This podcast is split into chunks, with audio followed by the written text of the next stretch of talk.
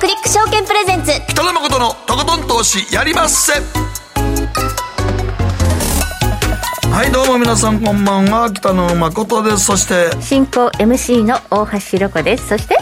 こんばんは。今週の番組アシスタント桐島聖子です。はいよろしくお願いします。お願いいたします。はい。ということで今日はどういうラインナップでしょうか？はい。今日は外国為替ストラテジストバーニャマーケットフォーカスト代表水上則之さんに解説いただきます、はい、今日はリモートの出演でございますつながっております。水上さん。はい。どうもよろしくお願いします。よろしくお願いします。よろしくお願いします、はい、ちょっとまあ夏ねサマーラリーっぽくなりましたよね、はい。そうね、かなり荒っぽい動きをしたんですけど、そうですね。やっぱり原因はやっぱり海外投機筋がかなり暴れたってことそうですね、原油もちょっと下がりましたしね、はい、なるほど日経はちょっともかなり上がってきてるし、はい、はいじゃあこのドル円相場、ここからね、年後半に向けて、まあ、どういったところがポイントなのかということを含めて、今日は水上さんに解説いただきたいと思います。どうぞよろしくお願いいたします。よろしくお願いします。はい。そして後半のマーケットのリアルは個人投資家 L さんにご登場いただきます。さあ2月にご出演いただいてちょいうるのでど半年前ですね。そうですね。はいちょうどね、この半年の間に、ロシアがウクライナに侵攻したり、あとはもうマーケット、ドドドドっと利上げをね、怖がって崩れたりとか、乱高下してます。割とあの米国株中心にやっておられる方ですからね。はいまあ、米国株と日本株両方なんですが、米国株も非常に、えーポートフォリオをこう運用やっていらっしゃいまして、本まで出されていますのでね、えーどのような変遷をたどられて、今、どういうポートフォリオになっているのかということを解説いただきたいと思いますので、ご期待いただければと思います。そして今日の皆さんからの投稿テーマ、我が家の掟、マイルールありますか、まこっちゃんちはなんかい変わっ、た？やうちはそんなルールはないですね。うちのラジオのリスナーさんで、ご飯食べてる時味噌汁があったら、お茶を飲まないっていうルールがあったんですえー、ちょっとおかしくないそれ。塩 塩分も取っちゃうじゃないですか一緒に。でね奥さんがじゃあ頼むから「なんでお前はいちいち味噌汁あんのにお茶飲むねん」って言われたらしい。水分補給じゃないんですよ味噌汁は、ね味噌汁水分補給じゃないからそういうご家庭もあるんですね。そうだね。不思議な、ね、すごいですね。まあ、確かに夫婦ってね別の家庭で育ってきてるから、かに。どっちかのルールにこう統一するとなると、うん。結構違和感ある時違和が感ありますよね。ありますかね。そうですね。はい、うちのディレクターのあのご家庭はあの夜10時を回って家に帰るときはお母さんがご飯用意してたの台無しになるので、連絡がない場合お母さんに1000円払わなきゃいけないみたいなそういうルールが。まあ、まあお母さんにとってはね腹立ちますからね多分1000円もらわないともうやってられん。怒りのそうあの落としどころが。ねえ準備大変なので、ないんじゃないんですかね。というようなルールがあったり、まあ、ルール化しちゃった方がいいですねそういうのはね、明日の朝まで揉めてるよりは。ということで我が家の起きてマイルールあれば教えてください。番組の後半でご紹介をさせていただきます。ではこの後誠とひろ子の週刊気になるニュースから早速スタートです北野誠のとことん投資やりまっせ。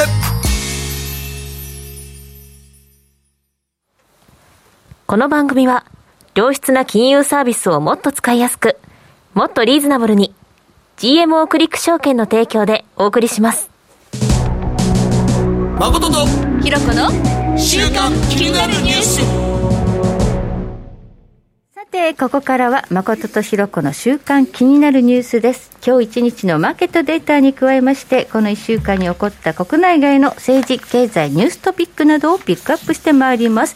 えーここからはバーニアマーケットフォーカストの水上さんにもご意見番としていろいろとお話を伺っていきたいと思います、はい。改めてよろしくお願いします、はい、お願いします。ではまず今日の日経平均からお伝えしましょう。今日は353円86銭高。2万9222円77銭で取引を終了しました。2万9000円台に乗ってきました。年初来高値ですよね、はい。もうすぐちょっとしたら非常にしっかりとしているということで、なんかあのツイッター界隈では、岸田足っていうのがちょっと今、話題にな岸田足はい。岸田総理が就任してから、日経平均は上がってるのか下がってるのか、陰線なのか陽線なのか、今、陽線になってるんですね。まあ、岸田さんが就任した後ちょっといろいろあってこう、日経平均弱いという状況もあったんですが、今はまあプラスになってきていると。まあ、だから、なんとか足、なんとか足、えー、安倍足だの、うん、菅足だのとかって、その総理が就任している時のろうそく足をこう、ね、表現してて、うん、岸田足は今、陽性になっているというのがちょっと話題のようですね。まあでも政府、何もしてませんけど、ね、はい、えー、水上さん、この日本株の強さっていうのは、どうご覧になりますか？なんでしょうね、でもまあ確かにあの GDP 良かったですからね、うん、あまあそういうのも他の国が全然ダメなところいいですからそういう意味じゃ確かにパフォーマンスが出てるっていう感じはしますけどね。まあ、でもね水上さん、他の国、世界は利上げの方向行ってるのは日本だけ何もしてませんからね。うん。金融、まあ、まあ、うん、それもあるあるでしょうね。ね。はい。で、まあ、円安になってるし、やっぱり、想定為替レートより間違いなく安いですからね。はい。あと、まあ、結構売ってた向きが、割と買い戻し、今かけてるでしょうかね、やっぱり。うん、そうですね。あの、弱気だった人たちのポジションが、今もう諦めてひっくり返されているというような、うん、まあ、ショートカバーの威力っていうのもありそうですね。ね。ファストリなんか、あれですよ、あの売りあれのね、残が売り残の方が圧倒的に多いですからね、0.25倍ですから、結構踏み、今現在、踏み上げられてますからね。アストリが今ね、上がってきましたからね。そうなんですよね。はい。まあ、日経平均の寄与度も高い銘柄ですが、まあ、ソフトバンクなんかはちょっと冴えないというところありますね。うん、えー、まあ、株主だったエリオットが、ちょっとソフトバンクを見切ったみたいな報道もありますからね。うん、まあ、ちょっと明暗分ける動きながら、全体としてはしっかりというのが、まあ、日本株のこのところの動向となっております。うん、えそして、米株はどうかと言いますと、昨日は239ドル57セント高、3万4152ドル1セント、ニューヨークダウ、えー、強く、えー、引けております。えー、昨日ナスダック総合は、まあ、ちょっと安かったんですが、S&P500 も、まあ、高かったということで、まあ、全般しっかりという形ですね。えー、アメリカ株が強い背景というのは、まあ、どちらかというと、アメリカの利上げのペースが少し緩むのではないかというような、えー、期待がマーケットを楽観的にさせているというふうに言われていますが、水上さん、このアメリカの株、もう大底をつけたっていうふうに見ていいんですかね？うん難しいところですね。うん、ただまあ、今何、何しろ CPI、PPI がまあ、低下してたんで、まあ、それに楽観視しているところがあるんですけれども、まあ、それが今後続くかどうか、まだ何とも言えないですよね。うん、そうです、ねうん、やっぱりインフレの数値は下がってると言っても、絶対値としては高いですよね。そうですよね。予想より低かっただけで、そんなにね、うん、楽観視できるほど CPI 下がってるわけじゃないですもんね。そうですね。そうですね。CPI は最新の、えー、消費者物価指数はプラス8.5かな。予想が8.7やったんで。はい。うんそれよりは下がってるとはいえね。はい。前の月は9.1なので、8.5というと、なんかずいぶん下がったような気がしますけれども、8%ありますからね。そうなんですよ。はい。うんえー、それを考えると、ちょっと楽観的すぎるのではないかという声もあります。ちなみに今日始まったダウ、えー、先ほどからスタートしていますが、195ドル、今200ドル安ということで、えー、今日は売りからスタートしていますね。さすがにちょっと息切れなのかなということです。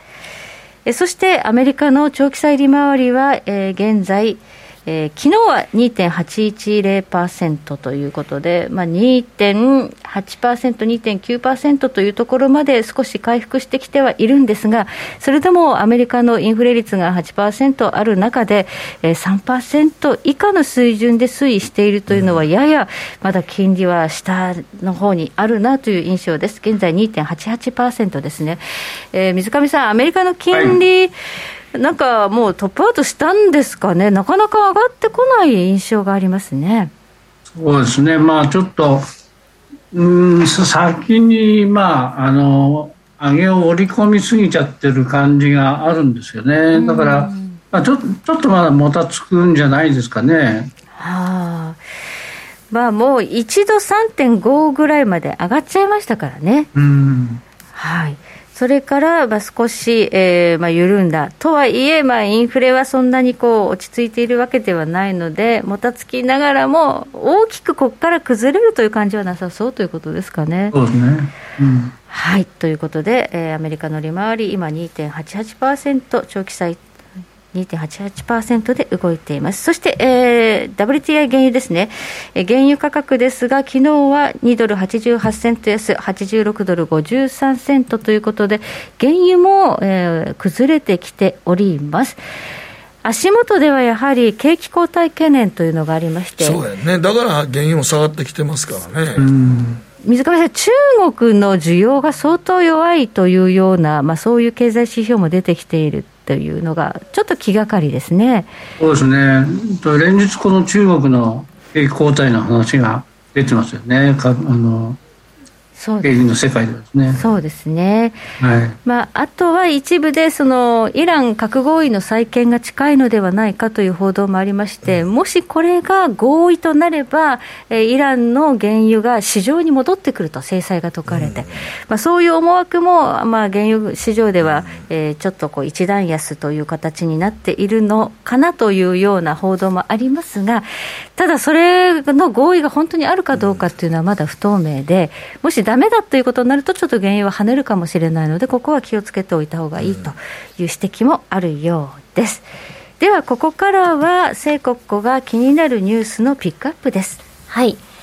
えーここ数年コロナ禍でイベントだったりお祭りが中止になっていたんですけれども今年は復活する花火大会だったりお祭りが増えてきましたはい。今月も8月2日から7日まで青森のねぶた祭りが3年ぶりに開催されました。ね、ニュースでもたくさんね私も行ってみたいです、うん。そうすごいね大きなお祭りなんですけれども、はい。今回なんと100万円のプレミアム観覧席が初めて販売されてわずか2日で完売となりました。え、100万円？100万円。びっくりですよね、はい。このプレミアム観覧席100万円の席だけでなく20万円の席もございまして2種類用意されていたんですけれども、この20万円席は1日2組限定そして100万円の席は1日1組限定で最大8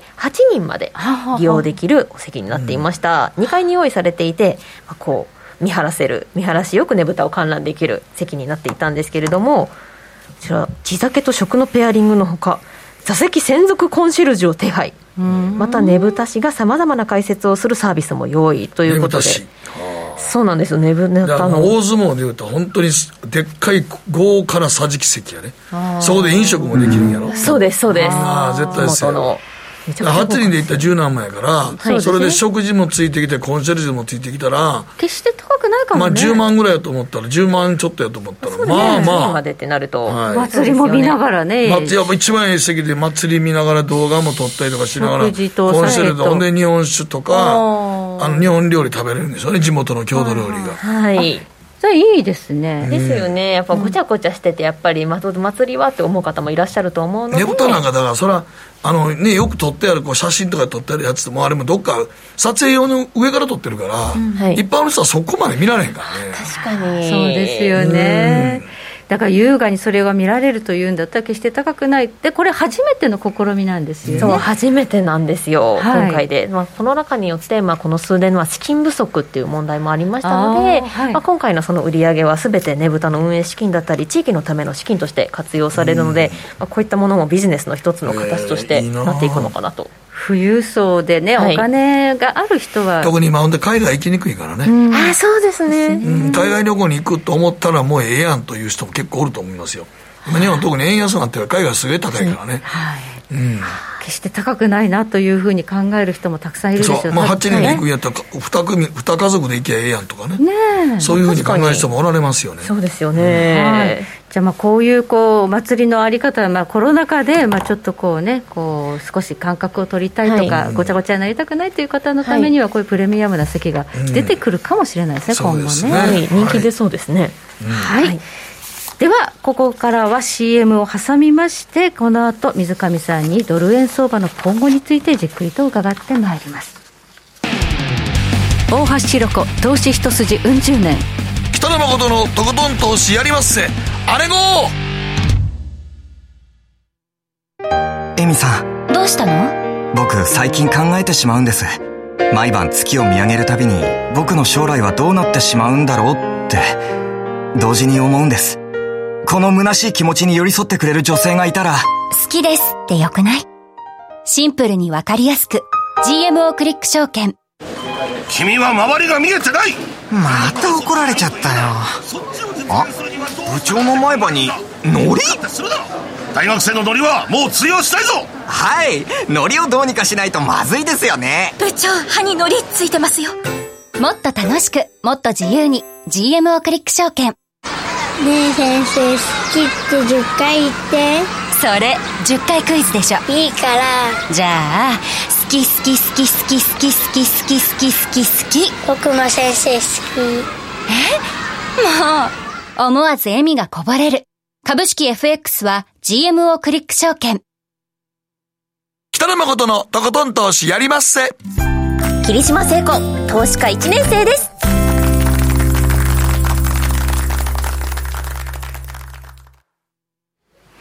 さて、ここからはマーケットフロントラインです。改めまして、外国為替ストラテジスト、バーニャマーケットフォーカスト代表、水上則之さんにお話を伺ってまいります。乱高下する為替相場、それでもやっぱりドル一強というテーマです。水上さん、改めてよろしくお願いします。はい、よろしくお願いします。ドル円相場ですけれども、今年は115円ぐらいから始まりまして、139円まで一気にドル高円安が進み、そうですね。はい、ただ、あの8月、ついね、この間まで、えー急に円高方向に触れまして、130円台まで下がりました、その後今、もみ合いという形で、えーレンジの水上ということで。割と水上さん、あの、お盆の時期って、はいちょっと円高になりやすいですよね。そうですね。あのーまあ、一つはですね、実需的な問題から申し上げますと、はい。まあ、ずっと貿易赤字が続いてるんで、ドル買いがまあ多かったんですけども、この8月っていうのは、あの米国債の利金って言いましたの、利息ですね、利利息の円転、ドル売り円買いっていうのがですね、出るもんですから、はい。えー実需要因としては、ドル高とドル安がまあ相殺してしまうと。でまあ、そこに持ってきてその投機要因としては一つはドル高としてはアメリカの利上げのかんかん、えー利上げの見と見通しがあるのと同時に、はいえードル安の方では、えー米景気、えー景気後退懸念があると。はいまあこれも綱引き状態ということで要するに材料としてはもうそのフラフラな状態になってるんですね。うんでそこに持ってきて、えー海外投機筋がですね暴れ回ってまして、えーまあ、資料としてお渡ししたドル円の2時間足、えーはい。をご覧いただきますとですね、はい。えーこれはこの7月の28日の、えーアメリカの FOMC のですね、えー利上げ0.75%やった後その材料出尽くしが出てですね、うん。えー137円台から急落してはい。130円まで突っ込んだとはい。でそこからギッタンバックオンをやり始めてですね、うん。まあ、横ばい状態になったんですけれどもそのギッタンバックオンの主役がですね海外投機筋だったんですね。はい。えー特にですねこのチャートで見ていただいて真ん中のところですね非常に長いですね連続陽線が出ているところと、まあ、これは8月5日のですね、えーアメリカの雇用統計ですね、これがまあ予想より良かったということでバーンと上がってはいでそれがその後、えー、3営業日目というかその8月の10日に今度アメリカの消費者物価指数 CPI が予想よりも低かったと。はい。いうことで急落と。うん。でこういうあの急落というか、まあ、大陰線が出ちゃったんですけども、はい。こういう連続陽線が出た後にですねしばらくして今度お大陰線で埋めるっていう窓を埋めるっていうのをですね、うん。えーまあ、これをあのリターンエースと呼んでるんですけれども、えーこれのよく出る傾向っていうのはレンジ相場なんですね。ですあからこれが出た時はもうレンジだというふうにですね割り切っちゃった方が早いです。まさに今そうですね、はいそうですね。で、まあ今日ですね、このちょっと資料はあの今日の朝までだったんで、そのロンドンニューヨークの数字が入ってないんですけれども、えー、130あ35円の39銭までいってますから、はいえこれでその10 8月10日のですね CPI で急落した分をですね、えー、丸々また埋めてるわけです、ね、ああ、上がってるきちゃったんですね、今度はね。はい。まあ、あのそういう意味ではですね行ったり来たりがですねずっと続いている状態です。でただですね、えーとまあまあ、なぜこれですねこんなに海外投機筋がですね暴れ回ったかと言いますと、はい、次の資料でですね非常に長い冷やしのドル円の冷やしのチャートがあると思うんですけれども、はい、えー、これに移動平均線の90日とそれから25日移動平均線が入ってるんですけれども、はい、これの、えーと、一番左を見ていただくと2021年の9月23日に、えー、初めてそのローソク足の実態といって寄り付きと引け根の間の太い部分ですね。この太い部分で90日線を上抜いたんですね、まあ、赤い丸いとこですね。はい、はい。それ以来ですねずっと冷やしっていうのはですね90日の移動平均線より上でずっと推移してきたんですよ。でそれが、えー、7月の28日に急落してからですね、えー、実態としてはですねまだ切れてないんですけども、はい、もうギリギリまで落ちてきちゃったんですね。これが支えてるんですね今ね90日が、ね、はいでまあ、要するにこれをですね割らせれば大きく下がるだろうというのがですね、えー、まあ、海外投資筋のまあ狙いでしてこれをかなりしつこくやったんですね、はい、でやったんですけども結局だめで、はい、昨日からですね買い戻しが激しくなってましてで、まあ、先ほど申し上げましたように、今日の、えー、ニューヨークに入って135円の39銭まで一時やってるという感じですね。諦めたんですかね。そうですね、まあ、断念したということだと思います。で、ただですね、これ、確かに冷やしてみるとかなりですね、脆そうに見える感じなんですけれども、うんえーあまあ、これ、もう一つ25日移動平均線というのもありまして今、それ90日と25日に挟まれた状態なんですね、でこれもですねある意味非常に意味があるんですがそれは後ほどお話しするとして、はい。えー、なんでですねその90日のあたりが硬かったかというとですね、はい次のドル円の月足のチャートを見ていただくとですねこれに移動平均線が5本あ3本ありまして、はい、一番上が5か月の移動平均線ですね、はい、でこれがですね直近のところを見ていただくとですねずっとこう急角度で上昇してきてですねえー、月足をですねずっとサポートしてきてるんですね。そうですね。はい。で、まあこれがですね過去見ても例えば2015年あたり見ても急角度で上がってきたのがですね本当に方向転換するっていうのはそれなりに高値圏でもみ合わないとですね、まあ、要するに移動平均線自体がフラットにならないとですね落ち落ちてこないんですよね。ああ、もみ合いが必要なんですね、えー、下がるにしても。ね、はい、はい。でそれが今、ここでですね急転直下下がるというのはですねかなり無理があったということだと思います。はい、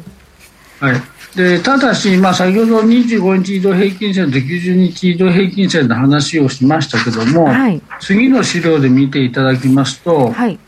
えー、これ、ドル円の移動平均線が4本入ってまして、はい、でこの4本が確かに7月の29日、8日ぐらいからですね、えー、この4本の移動平均線が集まってきてるんですね。収束ですね。はい。収束ですね。収束してきてると。うんうん、で、こういう時っていうのはですね、上下いずれかはわからないんですけども、非常に近い将来ですね、どっちかに動く可能性が出てきてるわけです。そうですね。移動平均線が大体集まってしばらくもみ合いが続いたら、はい、何ヶ月かしたらどっちかにブレイクしますもんね。そうですね。エネルギーがたまる状態ですよね。そうですね。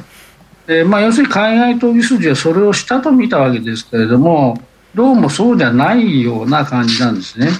でそれは一つはですねあのドルが今全体的にまたドル高に方向に動き始めてまして、はい、その中でドル円だけ逆方向でドル安に行くっていうのはさすがに無理があるっていうのはあると思います。でまあ、そういうこともあってですねあのちょっと上に抜け始めてきてるんで、今日なんか非常に大事なんですけど、25日移動平均線が今、135円の25銭ぐらいになるんですけれども、うん、これをニューヨークのクローズベースで抜いてくるとですね、はい、えー、上に抜けてくると、はい、いうかの上に抜けてくるというのは要するに、7月28日に下げた、うん、初めの137円ぐらいですか、はい、ぐらいまで戻す可能性があるんですね。はい、うん、ではいどうぞ。どちらかというとバイアスは今ドル高の方向にあるということですね。そうですね、うん、でまあ、それは、えっと、一つ先ほど最初に申し上げましたようにその実需要因で、えっと、今月はえー、ドル買いとドル売りの両方が相殺するよというお話をしましたけども、はい、それのドル売りの材料である米国債の力の円転というのもですねあの今週いっぱいでとりあえず一段落つくと思うんですね。今週いっぱい。はい、はい。でこれ、利払い日がですね8月の15日なんですけども、はい、8月の15日からですねに、えーと、利払いをするんですけれども、えーと、企業とか政府とかがですね為替予約を使って8月1日からもう売ってきてるわけですね。1日からはい、はい、でそれ8月の15日になるとえー、今度、個人投資家層がですね、えーと、ドルの入金を確認してですねドル売りをすると、うん、そういう意味でこの8月15日の確かに中年の時は結構ですね売りが出たんですけれども、はい、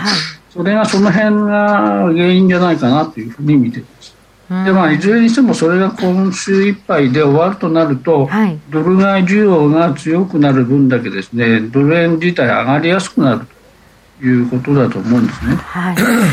今月に関しましては、まあ、その米国債の償還、利払いに関する、まあ、円買い圧力というのが、まあ、あったということで、上値が重かったと、まあ、カレンダー的な要因があったということですね。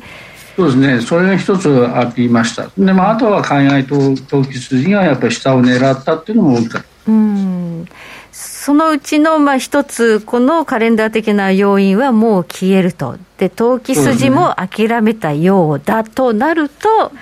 上に行きやすいんですね。そうですね、はい、うん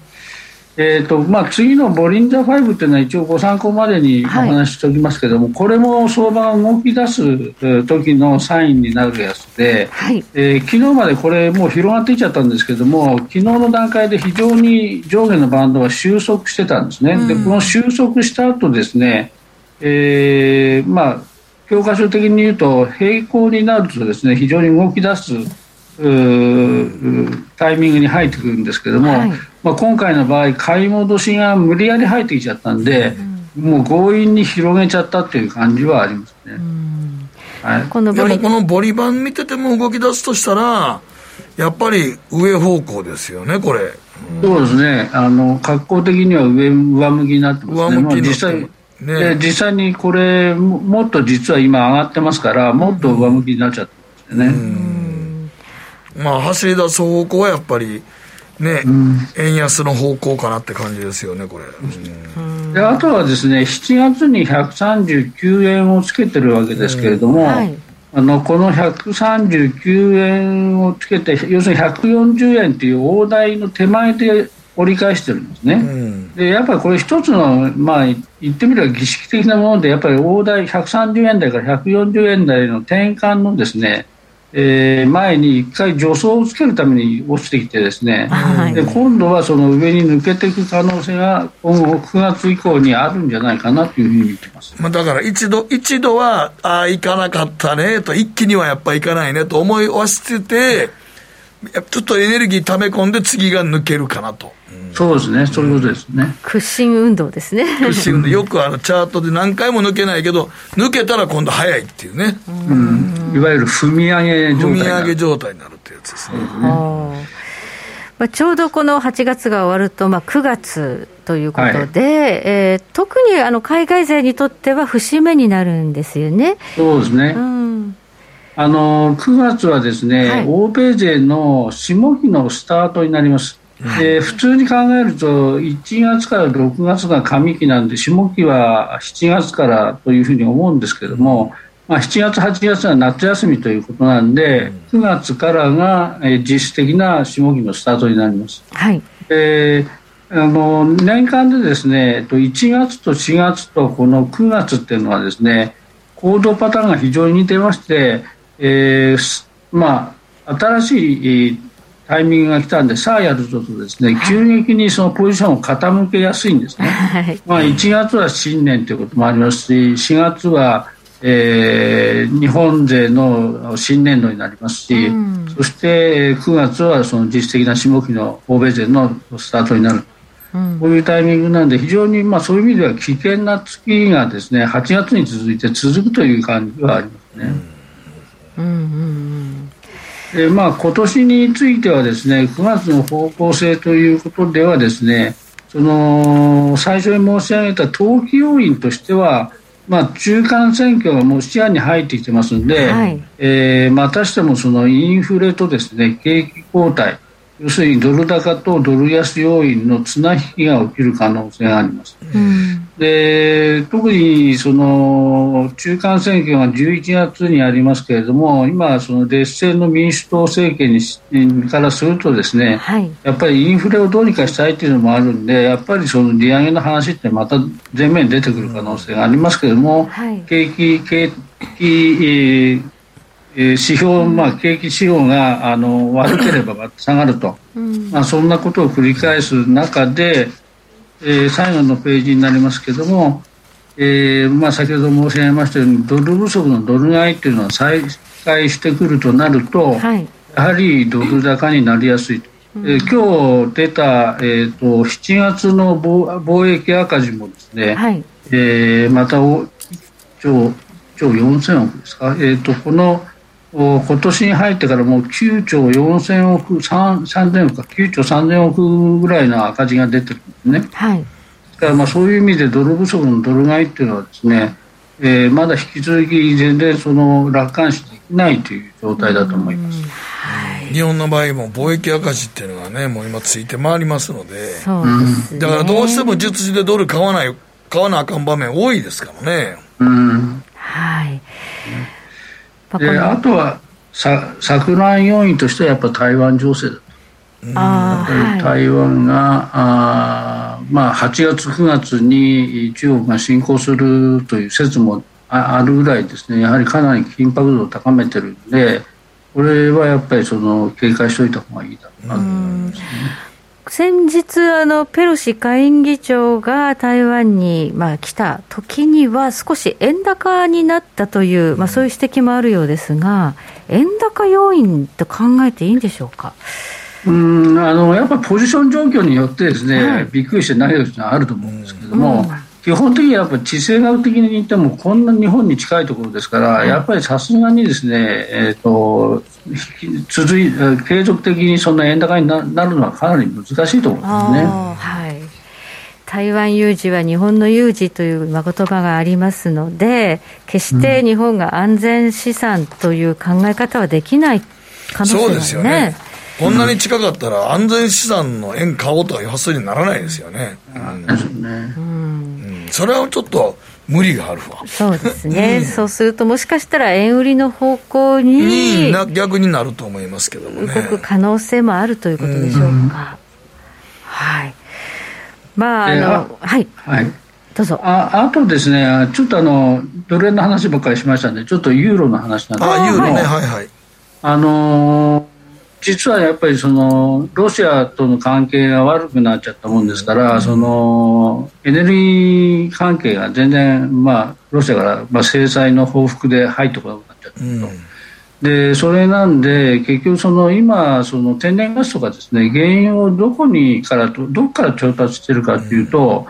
もうアメリカからなんですね。はい、でということは結局日本の専売特許だったドル不足のドル買いというのはですね今度はそのヨーロッパでもドル不足のドル買いいわゆるユーロ売りのドル買いというのはですね起きやすくなっているということで、まあ、そういう意味からもやっぱりドル全体的なドル高っていうのはですねえー、続く可能性が非常に高いという、あなるほどね、エネルギーの問題としてね、はい、アメリカは産油国でもあるということで、強いわけですね。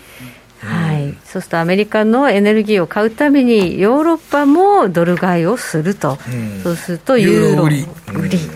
ドル高と。ユーロドルね、まだパリティ割ってましたから、ね、あそうですね、一回パリティ割って戻りましたけど、またパリティ割り込むということも十分にあるということですね。そうですね、ドル円の140円と状況は同じような感じだと思いますね。はい。はいわかりました。ここまで水上紀之さんにお話しいただきました。水上さん、はい、どうもありがとうございました。ありがとうございました。はい、失礼します。北野誠のとことん投資やりまっせ。霧島聖子、レースクイーンなんです。GMO クリック証券の CFD では、日本225や米国30など、世界各国の主要な株価指数、原油や金などの商品、レバレッジ ETF、リート ETF、外国株など、世界中の金融資産を買いからも売りからも、手数料無料で手軽に取引することができます。今まで気になっていた世界中のあの指数、あの銘柄、あの商品に投資ができます。パソコンからスマートフォンまで高性能なトレードツールも魅力。CFD も GMO クリック証券。GMO クリック証券株式会社は、関東財務局長金賞第77号の金融商品取引業者です。当社取扱いの金融商品のお取引にあたっては、価格変動などの理由により、投資元本を超える損失が発生することがあります。お取引をする際は、当社のホームページや契約締結前交付書面にて、手数料などの諸経費、及びリスクについて十分ご確認ください。北野誠のとことん投資やりまっせ。大橋ひろ子投資家なんです。理事やってんねんて。マーケットのリアルということで今日は個人投資家 L さんにお越しいただいております。こんばんは。こんばんは。よろしくお願いします。半年ぶりでございますけどもね、はい、2月ってどんな状況でしたかねあれ？2月の状況はまあ、どんな状況って、もうまあ利上げの話とかも出てて、はいはい。まあまあ、いろんな警戒がもう行われてた時期ですよね。しかもあの2月というと、ロシアとウクライナの問題、直前でしたよね、そうなんです直前で、はい、で当時やっぱりあの思い出していただくと、すでにちょっとあの進行するんじゃないかっていう話も一部はあったんですよね。出てましたよね、えーはいはいなったんで、ちょっとあるんじゃないかなって、ちょっと僕の方は思ってた時期でしたね。あじゃあ、少しその2月は、あのポートフォリオのリスクというのを許容度を少し下げたということもあのえっと、去年が調子よ良すぎたんで、はいまあ、大体ちょっと調整くるかなと思っていた思っていて、えっと、年変わってから実際にちょっと変え出したって感じですね。まあ、去年はね、あのもうリバウンドで何もかも高かったということで、少しじゃあ、あの手締まったりとか、別の資産にスイッチしたりとかっていうことをやってたんですか？そうですね。例えば？例えばあの金利がこう上がって上がってあの皆さん気にされてたんですけど、はい、逆に米国債を買った買ったり、うん、ああそうですか。はい。あとはあのあれですね。えっと僕はあのあの最強の10銘柄っていうちょっとその自分の中であのナイキだとか、はい、ジャとかそういう銘柄持ってますけど、はい、そういうやつのウエイトを高めてましたね。あなるほど。要は具体的にそのハイパーグロス的な的なっていうかそういうちょっと成長株を減らして、はい、でそのビザとかあのコストコだとか、はい、そういったどっちかとったら PR の低い銘柄。そうまあまあそういうね高いですけどね。あまあ今でもね、うん、うんまあ、グロースではなく、まあ、常にまあどんな局面でも、まあ、基盤がしっかりと成長するというような、うん、そういう感じですね。ですね。はい、ほうほうほうほうということで、じゃあ、ポートどっちかというと、グロースの方が好きやったんですか、やっぱり。あのグロースはやっぱ好きですね、はい、はいはい、あの中長期的に成長していく企業ですね。じゃああの、ポートフォリオ的には、その何かが起きる可能性に備える方向にスイッチしてたということで、じゃあ、今回も本当、6月あたりに向けて、相当いろんなものが崩れて、うん。うん、あのヘッジファンドなんか、今年相当苦戦してるっていう報道もあるんですが、大丈夫、ポートフォリオは意外と守れたって感じですか？まああの日本人の投資家なんで、ドル高に助けられた部分もあるんですけど、はいあの今日のブログにもちょっと書いてるんですけど、えっと今年一番悪かった時のドローダウン、要は一番悪かった時でピークから10%ぐらいの下落。え、10%で済んでます。済んでて、すごいすごい。で今日のあの日本株終わった時点で、僕の資産はヒストリカルハイだったんですよね。えそん。なにい。ったんですか、去年で。はい、まあまあまあ、まあ、あの安定してるんですけど、はいはい、だから下落した時に1割カットで進んでて、うん、今も去年の年末よりも一番多い。ということですね、最もいいということですよね。ですから非常に堅調だということですね、今、今現時点で今年まあ最もいいということですしね。はい、じゃあ、今、その守りのポートフォリオから少し攻めのポートフォリオに変変えてるってことでいいんですかね？うん。まあ、攻め目っていうかその、特に変えてはないんですけど、はい、大きな考え方は変えてないんですが、うん、あの要はそんなにもう警戒しなくていいんじゃないかっていう感じにはし,、てます、まあ、ニュートラルって言ったらいいんですかね。例えばあのこのインフレがテーマになった相場では、まあ、資源なんかを結構物色する投資家いたっていうふうに思うんですが、はい、資源株なんかはどういう扱いですか、はい、あのまあえっと、エネルギー株っていうのは、すごくそのいい時はすごくいいけど、はい悪い時はすごい悪いっていうのがちょっと過去の実績としてあったんで、はい、自分はあの個別株ではエネルギー株は一切投資去年まで投してなかったんですよ、はい、でただこんだけのインフレ局面でそのセクターを全く入れてないとなるとさすがにちょっと、うん、あの置いてけぼり食うので、うん、あのえっと、アメリカの高配当株のあの、えー、ETF で HDV っていうのがあるんですが、はい、それはあのエクソンモービルとかそういったやつの組み入れ比率が高いんですけど、それをこの今年年初に組み入れてですね、はい、あるある程度そこでヘッジしてました。あなるほど、エネルギー系の、まあ、ETF ですかね？そうです、はい、こちらをも持ってて、守りにしたと、今も持ってるんですか？でそれが、まあえっと、もうちょっとあのピーク過ぎて下がってきてますけど、うん、下がってくるだろうと思ったんで、ちょっと高い、まあ、ちょっと前ですけど、もうそれはもう売っ払ってしまいました。うん確かにね、あの原油価格見てればね、分かりますけれども、うん、まあ、資源のピークっていうのは、ちょっと打ったかなっていう印象ありますので、こういうところはもう、えー、手放してしまったということなんですね、はい、それで先ほど申し上げたような、うん、そのえー、っとコストコだったり、ロッキード・マーチンだったり、うんはい、まあ、ホームデポだったり、あの鉄道大手のユニオンパシフィック、うん、そういった最強の10銘柄のウェイトをまあ高めたと。うんということは、じゃあ、米株、あのまだ下がるという人と、まあ、ここらであのもう底入れしたと、まあ、ジョージ・ソロスなんかもね、結構この4、6月期買ってたみたいなのが、えーまあ、報道されていますが、どちらの見方に立つかというと、もうそろそろ買っていいかなそうですね。あの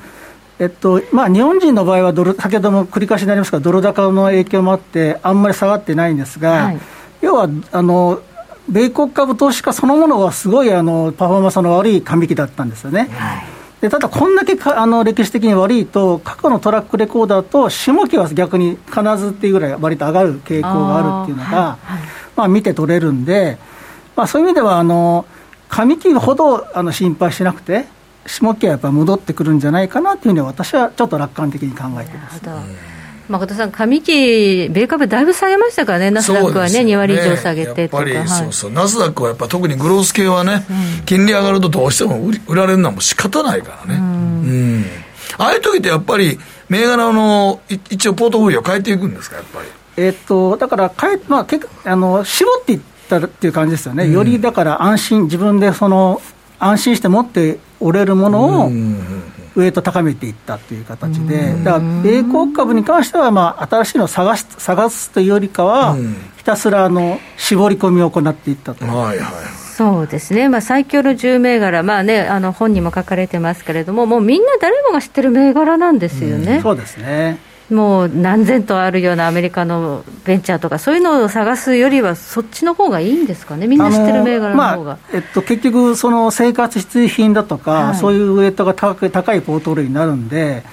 えっと、たった10銘柄で、マーケット全体よりもそのリスクが少なくて、要はシャープレシオがいい、はい、あのポートフォリオに結果的になるんですよね、はい、あんまり乱高下せずに済む、ということなんですね、うん、それはまあナイキとかね、まあ、言ってみたらじ、実態があるわけですからね、ね。はい、投機の会社でもないし、これから何か新しい事業やっていくわけでもないですからね。まあ、成長続けてるということが、うん、それもすごいよね。はい、一方、日本株なんかはどうなんですか、ね、日本株も、えっとまあ、ポートフォリオを組んでやってるんですけど、えっと、直近のあのトップ3の組み入れは、あのいつまでその賞味期限があるかわからないんですが、あの海運の日本郵船がトップ1ですね。あのー、これ今見てた PR まで1.87倍なんです、そうなんですこの株価で、ええ、1万円超えてるのに、ええ、エキリ回りが50%ぐらいとかなってると思うんですけど。そうですね。はいだから異常に安いんで。配当利回りもすごい高いな。まあこれね景気悪くなるとどうなんだろう、まあ、ちょっと海運もね、ここここ数日、ちょっとね、あれ弱いななんて感じもあるんですけど、それでも割安なんですね、ええ、あの割安なんで、はい、まあ、あの要は物には程度があるので、はい、極端に割安なんで、ええ、だからあとはその以前と違って、その3社で、えっと、会社を作って、いろんなちょっとそのもう、なんていうか、需給とかが変わってるので、はい、昔のそのスタンドアローンでやってた時とはちょっと違うのかなという、うん、あちょっとまあ昔の僕らが思った日本郵船とはもう違うんだろうなと、会社が、うん、そうですね、うん、だって PBR で見ても、やっとこの株価で1.04倍ですから、すごいですよね、考えてみたら。うん。だから僕の配当利回りは16%ぐらいになっていいすごいとこで拾ったんですよ、ね、16%ぐらいか。すごい、ね、そんな配当利回りないよねこれででもこれで見てたらまだ勝っても大丈夫やって思うもんねこれやったら。まあだからまだ売る局面じゃないかなっていう。そうですよね。だって PBR でやっと1倍超えたとこぐらいで売る局面考えたら他もっと売らなあかんよねそうなるとですね、うんはい。まあ、あの他にも船ありますけど、日本郵船がいいっていう。あの一応だから、まあ、海運だけじゃなくて、他のあの物流も手がけてたりするので、うん、多少ちょっとリスクヘッジとしてもですね、うん、あのいいかなと思ってます。うん、はい。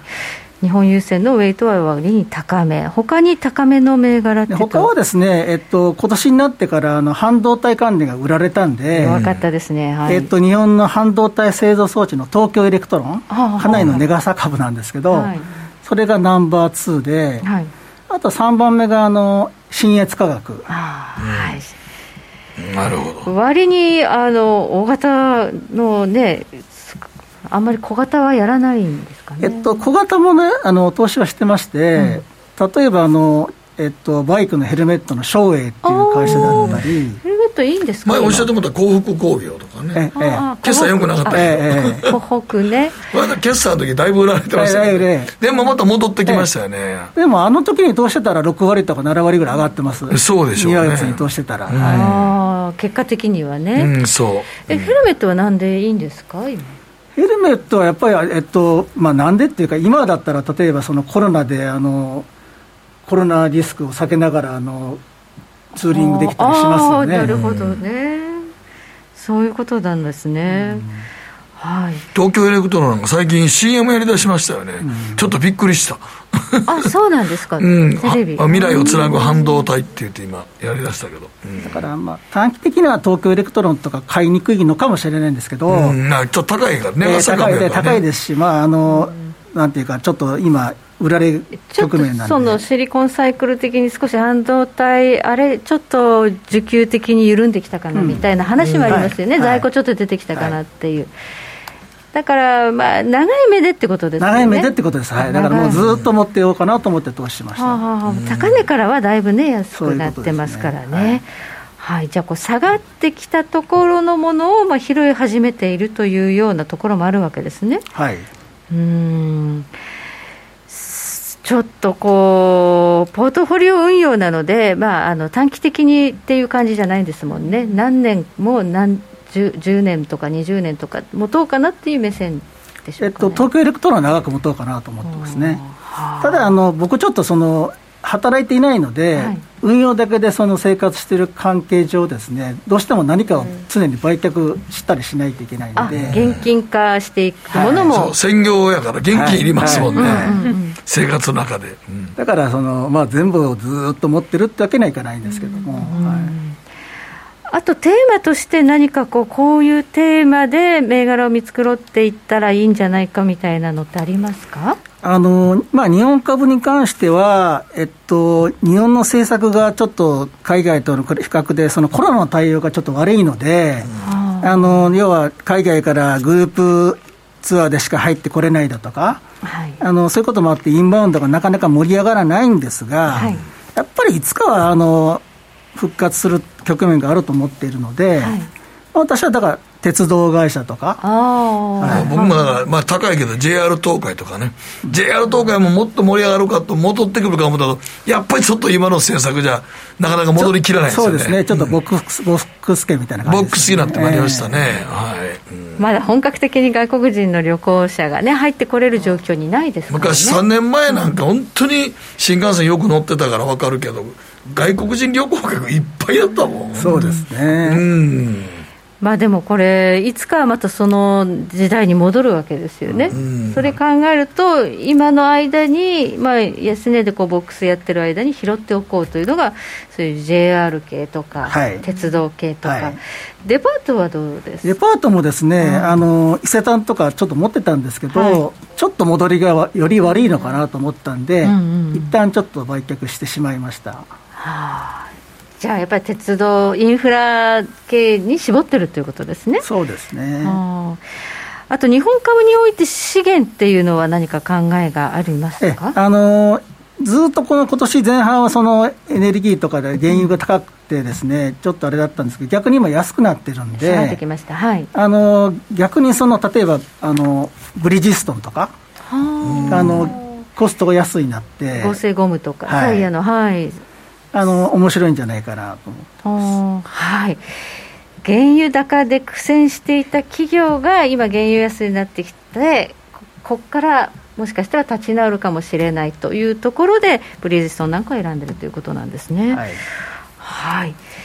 ということで、今、全体でポートフォリオ、まあ、米株と日本株で、えー、何銘柄ずつえっと、米国株は ETF を含めて、えっと、今19銘柄、はい、で日本株が40数銘柄ですね日本株のウェイトも結構あるんですね。はい、はいということで、ポートフォリオを運用しながら、えー、生活費をキャッシュ化しつつ、今現在、パフォーマンスは一番いいと。そうですね。素晴らしいですね。素晴らしい。はい、成功してます。そうやね、でもだ結構、今日言ってた銘柄、結構、値が株多いですよね、今。そうですね、だから、あのそういう意味では、流動性があって、うんうん、要はあんまりそのトトリッキーな動きをするようなものじゃなくて、ないですね、あの、うん、もうやっぱり売りたいと思ったらいつでも売れるような、うん、そういうものを中心にしてますね。なるほどね、はい、だからまあ、あんまりこうストップ高とかね、そういうことはしない銘柄ですよね、ね。はい、のをあえて選んでるという、はい、シャープレシオを意識しながらということですね。なるほどねはい、ありがとうございます。今日は投資家 L さんにご登場いただきました。お話どうもありがとうございました。ありがとうございました。北野誠のとことん投資やりまっせ。霧島聖子、投資家1年生です。